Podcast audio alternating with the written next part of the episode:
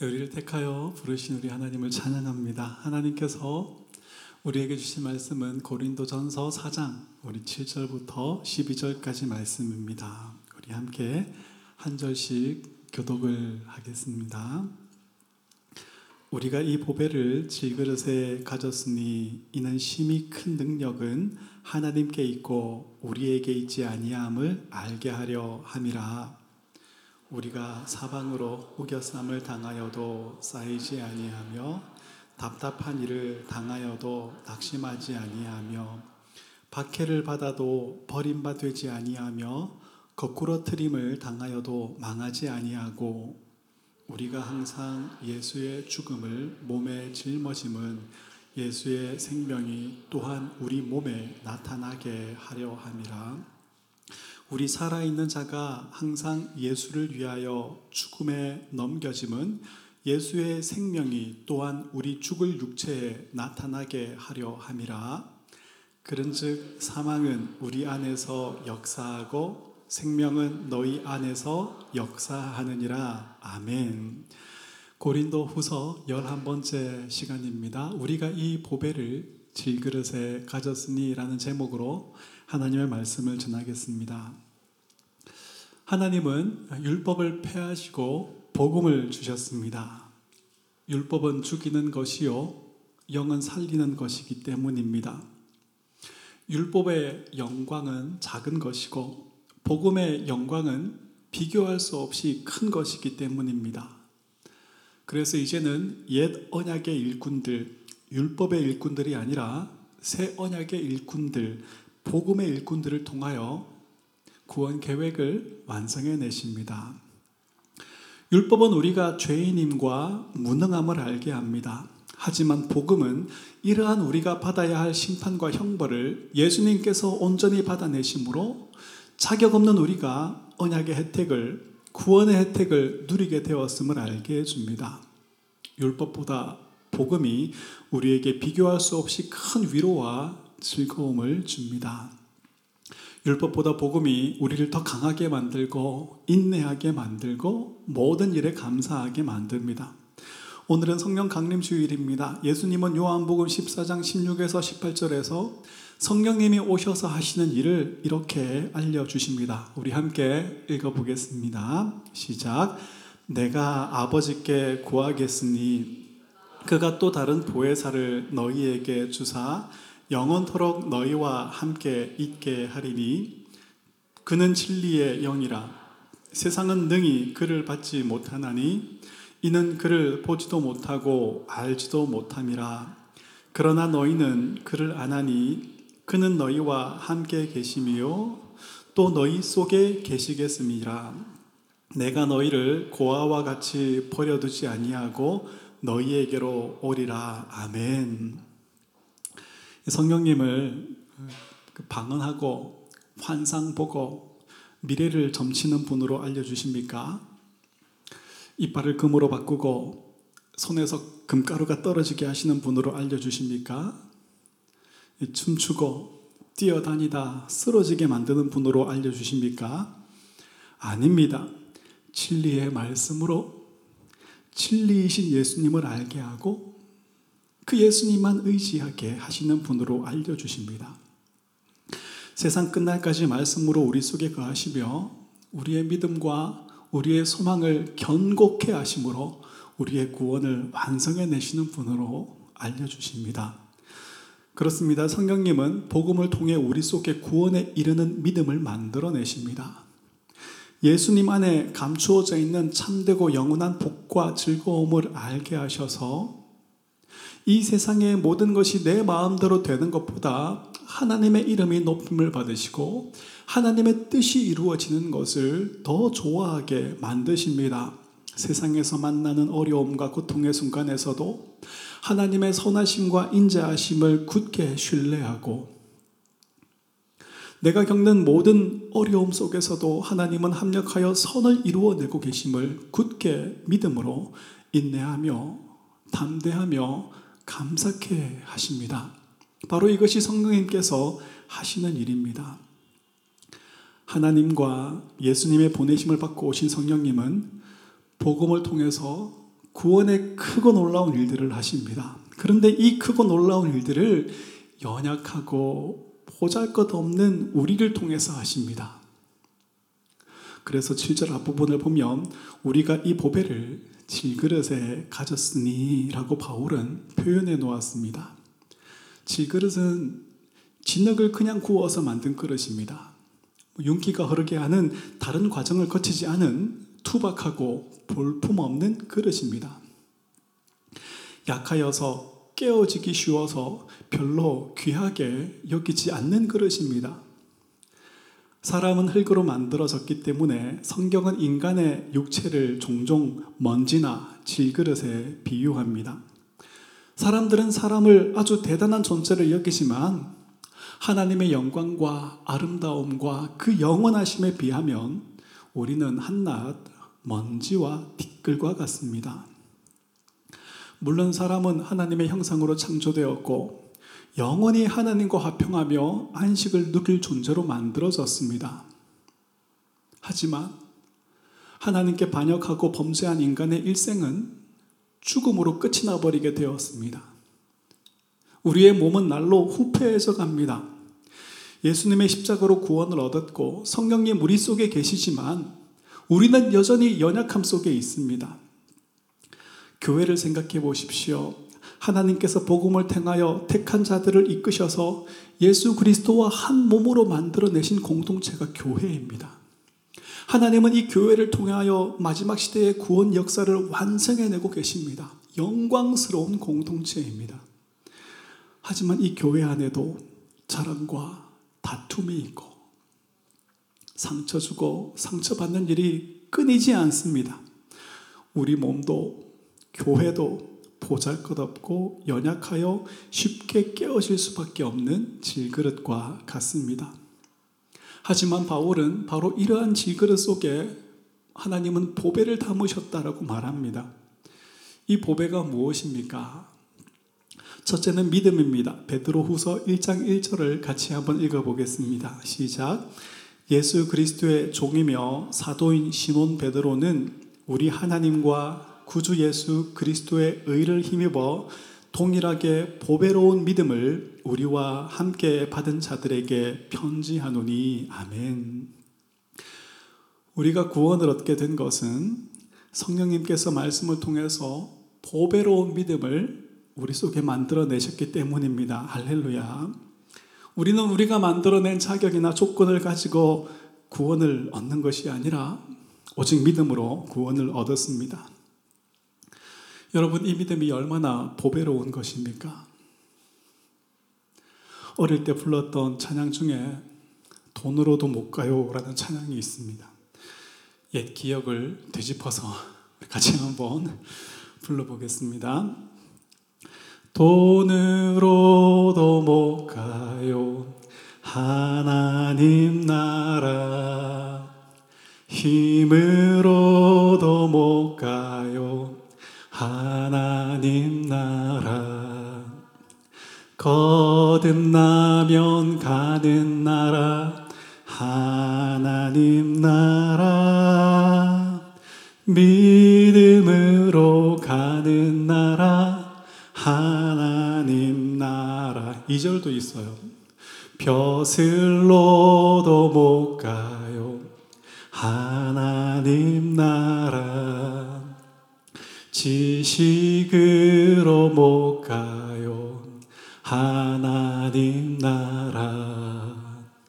거듭나면 가는 나라. 하나님 나라. 믿음으로 가는 나라. 하나님 나라. 3절도 있어요. 어여뻐도 못 가요. 하나님 나라. 맘 착해도 못 가요. 하나님 나라. 거듭나면 가는 나라. 하나님 나라. 믿음으로 가는 나라.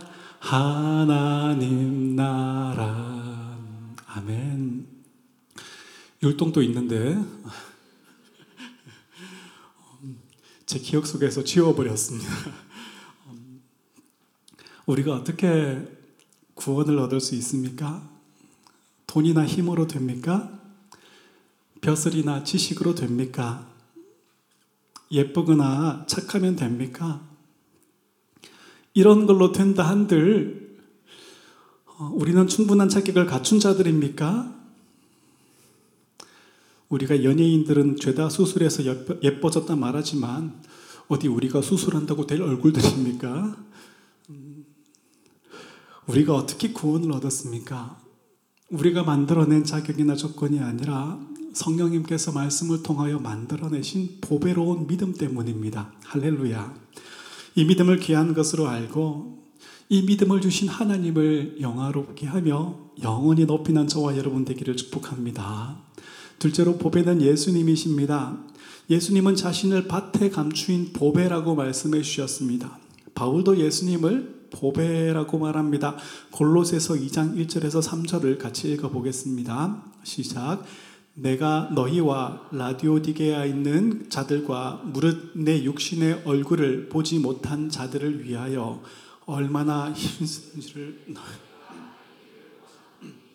이는 그들로 마음의 위안을 받고 사랑 안에서 연합하여 확실한 이해의 모든 풍성함과 하나님의 비밀인 그리스도를 깨닫게 하려 함이니 그 안에는 지혜와 지식의 모든 보화가 감추어져 있느니라. 아멘.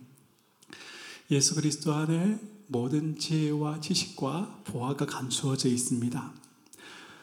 참된 보배이신 예수님을 알기 전에 우리가 보배로 여겼던 것들은 이 세상의 명예와 부귀와 권세였습니다.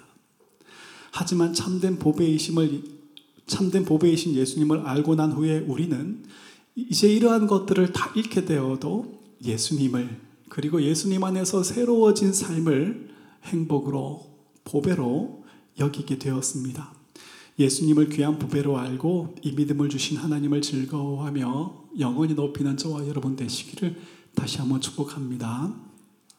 하나님께서 이 보배를 질그릇에 담은 이유가 무엇입니까?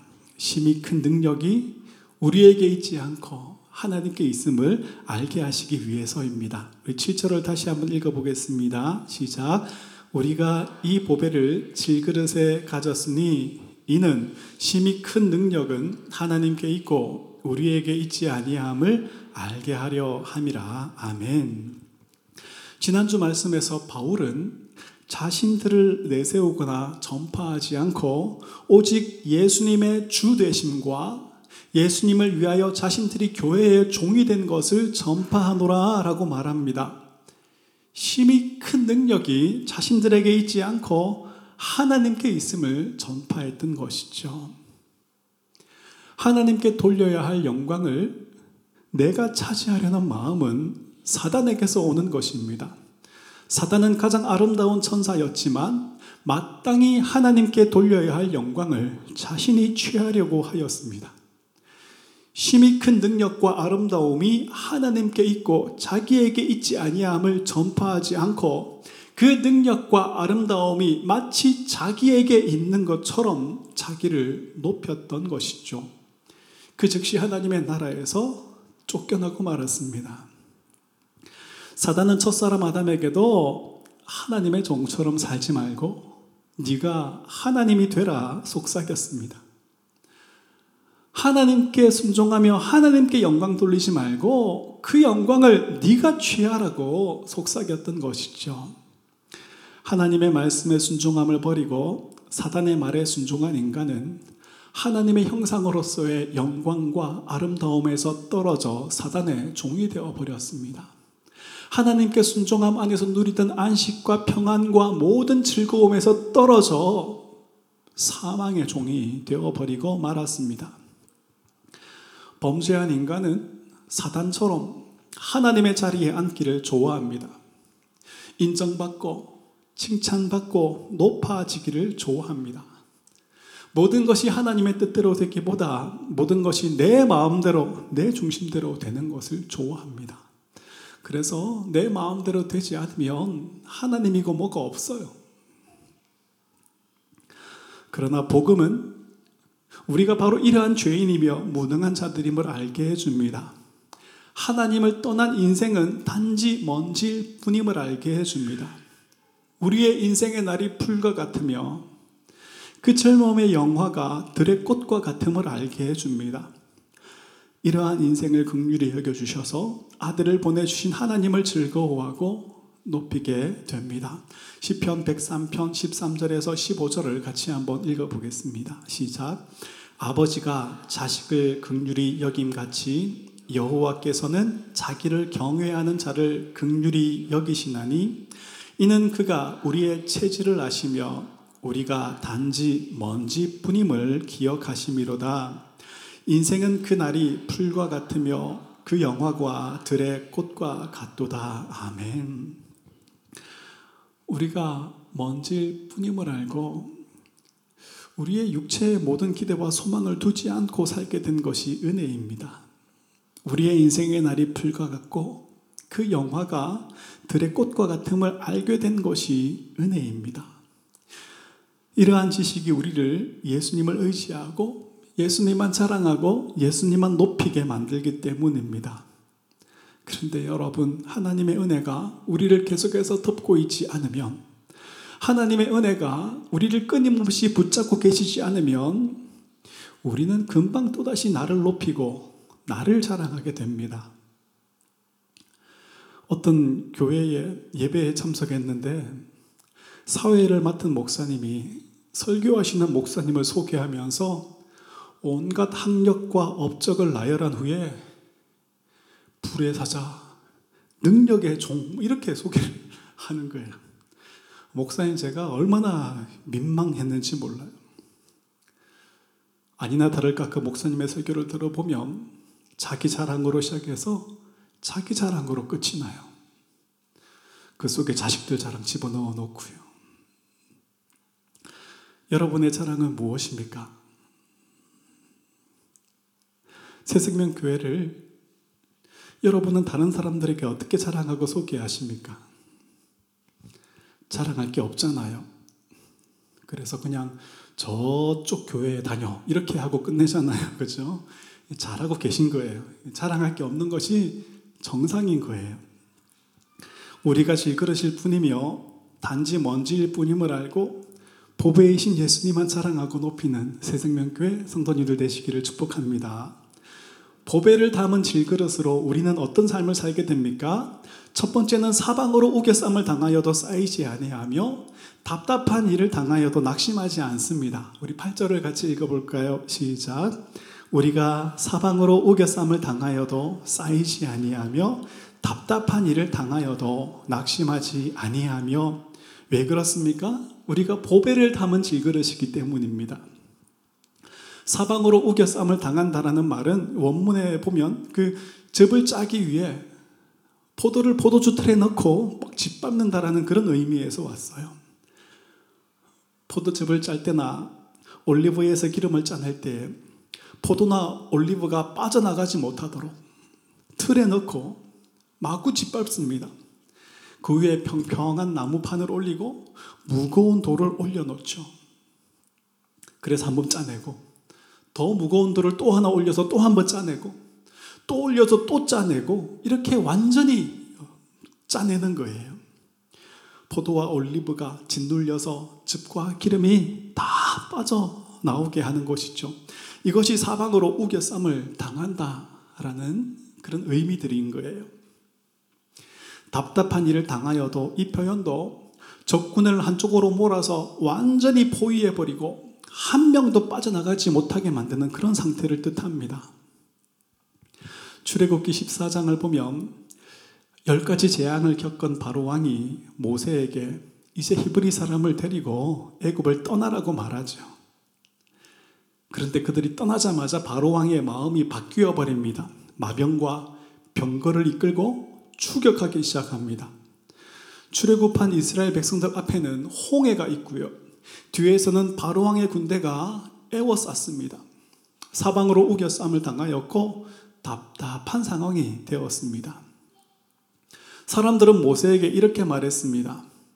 우리를 그냥 내버려 두지 그랬냐? 우리가 애굽 사람들을 섬길 것이라 하지 아니하였느냐? 그들을 섬기며 사는 것이 이렇게 광야에서 죽는 것보다는 낫겠다. 그러자 모세가 이렇게 말합니다. 출애굽기 14장 13절 14절 같이 한번 읽어 보겠습니다. 시작. 너희는 두려워하지 말고 가만히 서서 여호와께서 오늘 너희를 위하여 행하시는 구원을 보라. 너희가 오늘 본 애굽 사람을 영원히 다시 보지 못하리라. 여호와께서 너희를 위하여 싸우시니 너희는 가만히 있을지어라. 아멘. 하나님을 향한 믿음이 없으면 모세는 이렇게 말하지 못했을 거예요. 도망가 버렸겠죠. 앞서 인도하던 하나님의 사자가 뒤로 옮겨갑니다. 구름 기둥과 불 기둥도 뒤로 옮겨져 갑니다. 애국 군대는 한 치 앞도 보이지 않는 구름 때문에 아무것도 할 수가 없습니다. 하나님은 애굽 군대의 병거의 바퀴가 벗겨져서 달리지 못하게 하십니다. 하나님께서 이스라엘을 위하여 싸우고 계신 것입니다. 모세가 손을 내밀자 물이 갈라집니다.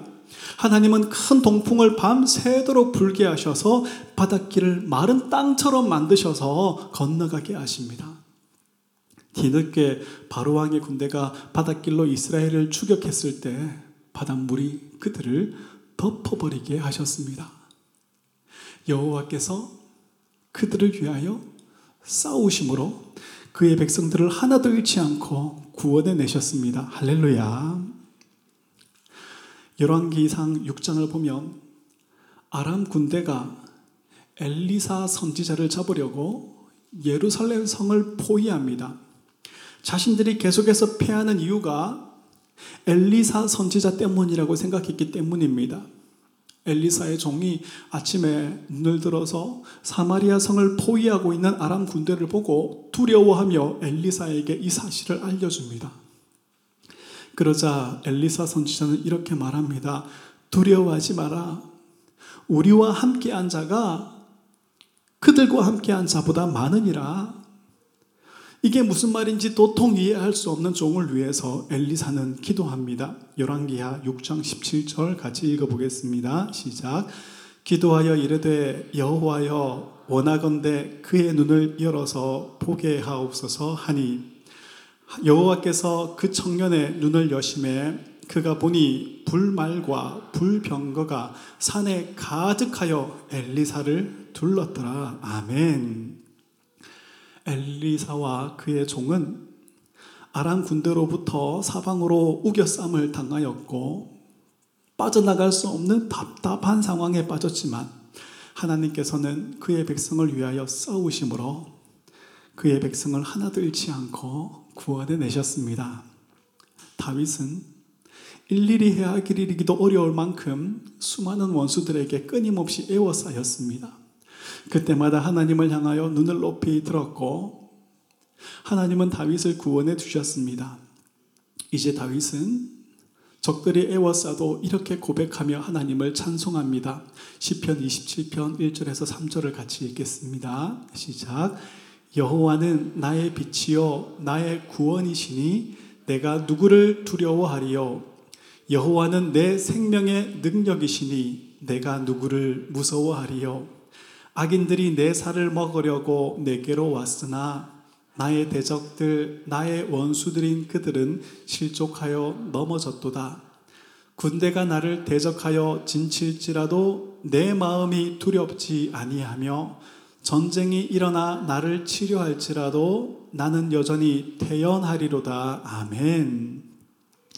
다윗은 헤아리기 어려울 만큼 우겨쌈을 당하였고 답답한 상황에 빠졌지만 하나님 그의 백성을 위하여 싸우심으로 다윗을 하나도 잃지 않고 구원해 내셨습니다. 바울에게도 육체의 가시, 육체의 질병이 있었습니다. 이것이 얼마나 고통스러웠던지 이것이 떠나가기를 몇 번이고 간절히 기도했습니다. 어디를 가도 복음을 전하는 것을 방해하는 자들을 만났고 심지어 예루살렘 교회에서도 바울을 율법을 반대하는 자다 비난하는 사람들이 있었습니다. 온 힘과 온 사랑을 다하여 세운 교회에서 바울은 사도가 아니며 그가 전한 복음은 엉터리다 이런 공격을 받았습니다. 이런 것들이 한꺼번에 몰려올 때에 바울은 살 소망까지 끊어져 버렸어요.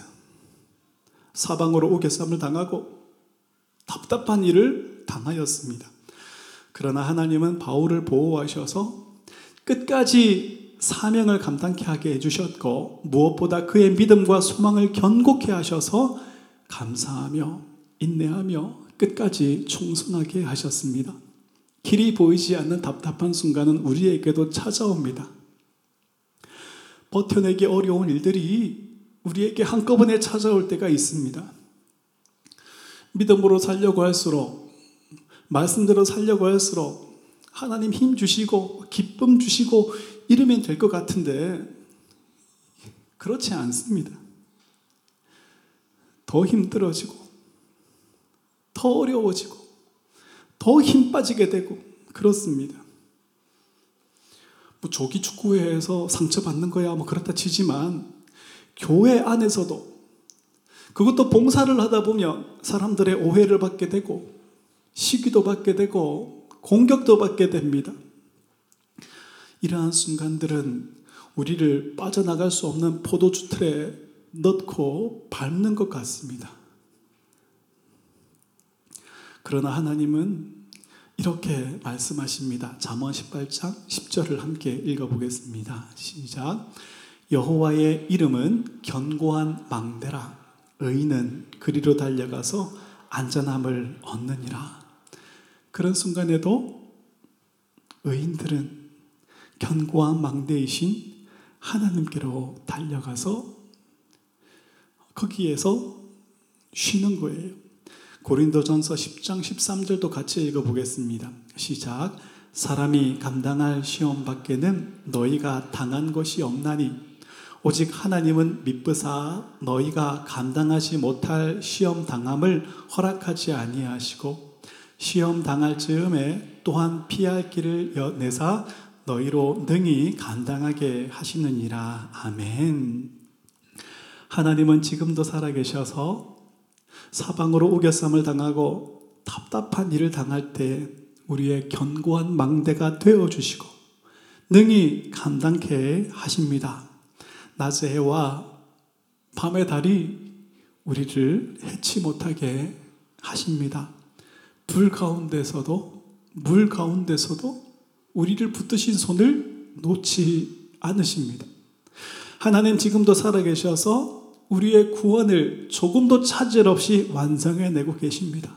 그 누구도 그 무엇도 우리를 하나님의 손에서 빼앗을 자가 없습니다. 할렐루야. 사방으로 우겨싸움을 당하여도 답답한 일을 당하여도 살아계셔서 지금도 우리를 위하여 싸우심으로 우리의 구원을 완성해 내시는 하나님으로 즐거워하는 새생명교회 모든 성도님들 되시기를 주님 이름으로 축복합니다. 두 번째로 보배를 담은 질그릇인 우리는 박해를 받아도 버림받지 아니하고 거꾸로 뜨림을 당하여도 망하지 않습니다. 우리 구절을 같이 읽어보겠습니다. 시작. 박해를 받아도 버림받지 아니하며 거꾸로 트림을 당하여도 망하지 아니하고 우리가 보배를 담은 질그릇이기 때문입니다. 예수님의 삶은 하나님과 원수된 세상으로부터 박해를 받고 버림을 받는 삶이었습니다. 성 밖으로 내몰리고 십자가에 달려 죽는 삶이었습니다. 예수님은 우리에게 세상이 너희를 미워하는 것은 나를 미워하기 때문이다 말씀해 주십니다. 너희가 받는 미움은 너희가 나에게 속한 자임을 증명해 주는 것이니 핍박을 받으면 기뻐하고 즐거워하라. 하늘에서 너희의 상이 큼이라 말씀해 주십니다. 예수님의 말씀대로 제자들과 바울은 복음을 전하면서 많은 어려움을 겪었습니다. 고린도 후서 11장 23절에서 26절을 보면 바울이 자신이 당했던 그 고난들을 설명해 줍니다. 나는 옥에 갇히기도 많이 하고 여러 번 죽을 뻔도 하였다. 매도 수없이 많이 맞고 그 중에서 40에 하나 감한 매를 다섯 번이나 맞았다. 여기서 40에서 하나 가만 매는 39대를 말하는데요. 통상적으로 40대를 때리면 죽어버리기 때문에 율법에서 39대까지만 때리도록 정해놓은 그 매를 맞았던 거예요. 돌에 맞고 강의 위협과 강도의 위협과 동족의 위험과 이방인의 위험을 당했다라고 말합니다. 그런데 이러한 박해를 받으면서 바울이 이것이 하나님 나를 버린 증거다라고 여겼을까요? 아닙니다. 아니에요. 나를 충성스럽게 여기신 증거이며 이 정도 고난은 감당할 수 있는 자로 여겨주신 증거다라고 생각하면서 감사하고 인내했습니다. 박해가 기다리는 예루살렘으로 가려는 바울을 말리려는 사람들에게 바울은 이렇게 말을 하죠. 사도행전 20장 24절을 같이 읽어보겠습니다. 시작. 내가 달려갈 길과 주 예수께 받은 사명, 곧 하나님의 은혜의 복음을 증언하는 일을 마치려 함에는 나의 생명조차 조금도 귀한 것으로 여기지 아니하노라. 아멘. 박해가 바울을 거꾸려뜨리지 못했습니다. 박해가 바울을 불태고 있는 그 복음의 불을 끄지 못했습니다. 바람이 부는 날 피워놓은 불을 이렇게 내려치면 어떻게 됩니까? 불꽃이 바람을 타고 사방으로 번져버립니다. 바울은 이곳에서 박해를 받으며 저곳에 가서 복음을 전했습니다. 예루살렘에 시작된 박해는 복음이 온 유대와 사마리아와 땅 끝까지 퍼지게 만들었던 거예요. 박해가 복음을 우리에게 붙어 있는 이 복음의 불을 끄트리지 못하는 것입니다. 시편 37편 23절 24절에서는 성도들의 삶을 이렇게 표현해 놓았습니다. 같이 한번 읽어 보겠습니다. 시작. 여호와께서 사람의 걸음을 정하시고 그의 길을 기뻐하시나니 그는 넘어지나 아주 엎드러지지 아니함은 여호와께서 그의 손으로 붙드심이로다. 아멘. 질그릇을 담은 보배인 어, 보배를 담은 질그릇인 우리는 어, 넘어지지만 아주 엎드려지지 않습니다. 주님께서 우리를 붙들고 계시기 때문입니다. 잠언 20장 16절도 같이 읽어보겠습니다. 시작. 대저 의인은 일곱 번 넘어질지라도 다시 일어나려니와 악인은 재앙으로 말미암아 엎드려지느니라. 아멘. 이제 로마서 8장 37, 35절을 우리의 고백으로 함께 읽어보겠습니다. 시작. 누가 우리를 그리스도의 사랑에서 끊으리요? 환란이나 곤고나 박해나 기근이나 적신이나 위험이나 칼이랴. 아멘.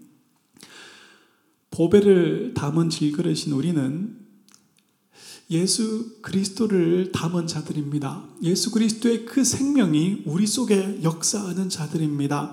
주님은 보배를 닮은 질그릇인 우리에게 나를 믿는 자는 죽고도 살겠고 살아서 나를 믿는 자는 영원히 죽지 아니할 것이라 말씀해 주셨습니다.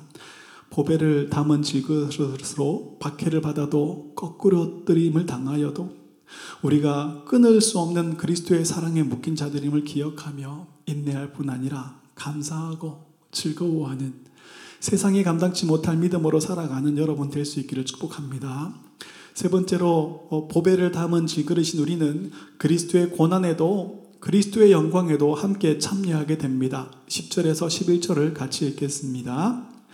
우리가 항상 예수의 죽음을 몸에 짊어짐은 예수의 생명이 또한 우리 몸에 나타나게 하려 함이라 우리가 살아있는 자가 항상 예수를 위하여 죽음에 넘겨짐은 예수의 생명이 또한 우리 죽을 육체에 나타나게 하려 함이라. 아멘.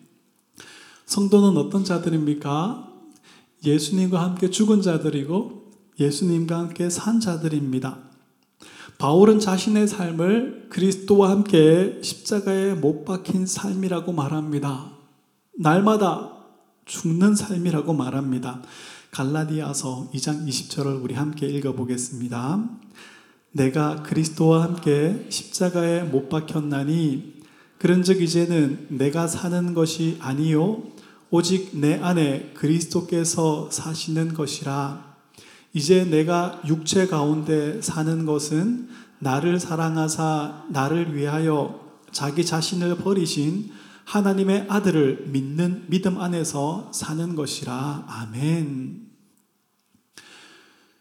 향유를 담은 그 병이 깨어져야 그 속에 있던 향유의 향기가 풍겨져 나오는 것이죠. 내가 낮아지면 우리 주님을 높임을 받으십니다. 내가 죽으면 내 속에 주님께서 살아서 일하십니다. 우리의 수고, 우리의 공로, 우리의 자랑거리가 남아 있으면 하나님의 은혜는 더 이상 은혜가 아니라 보상이 되어 버립니다. 우리의 수고, 우리의 공로, 우리의 자랑거리가 깨어지고 사라져야 우리의 구원이 하나님의 은혜임이 드러나는 것이죠. 역사가 오래된 교회들을 보면 기록이 꼼꼼하게 남아 있습니다.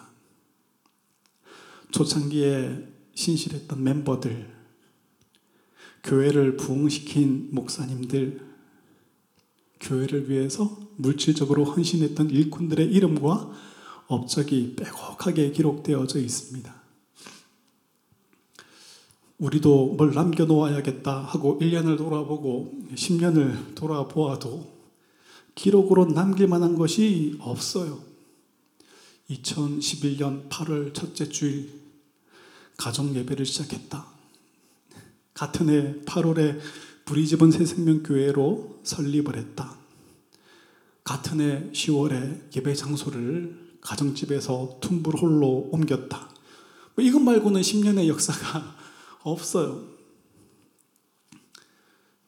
다행히 매년 사진을 찍다가 코로나 때문에 그마저도 2년 동안 하지 못했고요. 뭐 자랑할 만한 것이, 기록에 남길 만한 것이 없어요. 그런데 여러분, 이게 얼마나 다행인 일입니까? 지난 10년 동안 교회가 100명, 500명, 1000명 이렇게 커졌더라면 아마 저도 여러분도 그것으로 어깨에 힘 빡 주고 자랑하느라 여념이 없었을 거예요. 질그릇이 깨지기는 커녕 더 단단해지고 더 두꺼워졌을 거예요. 10년이 지나도 교회가 이만큼밖에 성장 못했다라는 것은 무엇을 말해줍니까? 담임 목사의 무능함을 말해주는 거예요. 우리가 무엇을 배워야 합니까? 우리의 자랑할 것이 질그릇과 같이 볼품없고 연약하여 깨어지기 쉬운 우리에게 있는 것이 아니라 우리 속에 담긴 보배이신 예수님이심을 배우게 하는 것입니다. 저도 여러분도 앞으로 남아있는 교회 역사 속에서 이것 하나 잘 배워갔으면 좋겠어요. 우리가 구원을 얻은 것은 질그릇과 같은 우리가 예뻐 보여서가 아니에요. 이 보잘것없는 질그릇 속에 담겨 있는 보배로운 믿음 때문이에요. 우리 속에 담겨진 이 보배로우신 예수 그리스도 때문에 우리는 함께 하나님의 것으로 받아들여진 거예요. 이 세상을 살아가면서 우리의 자랑이나 우리의 의를 의지함에 대해서는 날마다 죽어갈 수 있기를 바랍니다. 이 세상의 것으로 나를 즐겁게 하려는 그러한 삶에 대해서도 날마다 죽어갈 수 있기를 바랍니다. 옥합인 우리가 깨어져서 향유이신 예수님이 향기롭게 드러나게 되기를 간절히 소망합니다. 질그릇인 우리가 깨어져서 보배이신 예수님이 환하게 드러나게 되기를 간절히 갈망합니다. 우리의 죽음과 우리의 깨어짐을 통해서 예수님의 향기와 예수님의 생명이 온전히 드러나는 새 생명 교회 되기를 주님의 이름으로 축복합니다. 말씀을 맺습니다. 하나님께서 이 귀한 보배를 질그릇에 담은 이유가 무엇입니까? 심히 큰 능력이 하나님께 있음을 알게 하기 위해서입니다. 질그릇을 보배를 담은 질그릇인 우리는 어떤 삶을 살게 됩니까?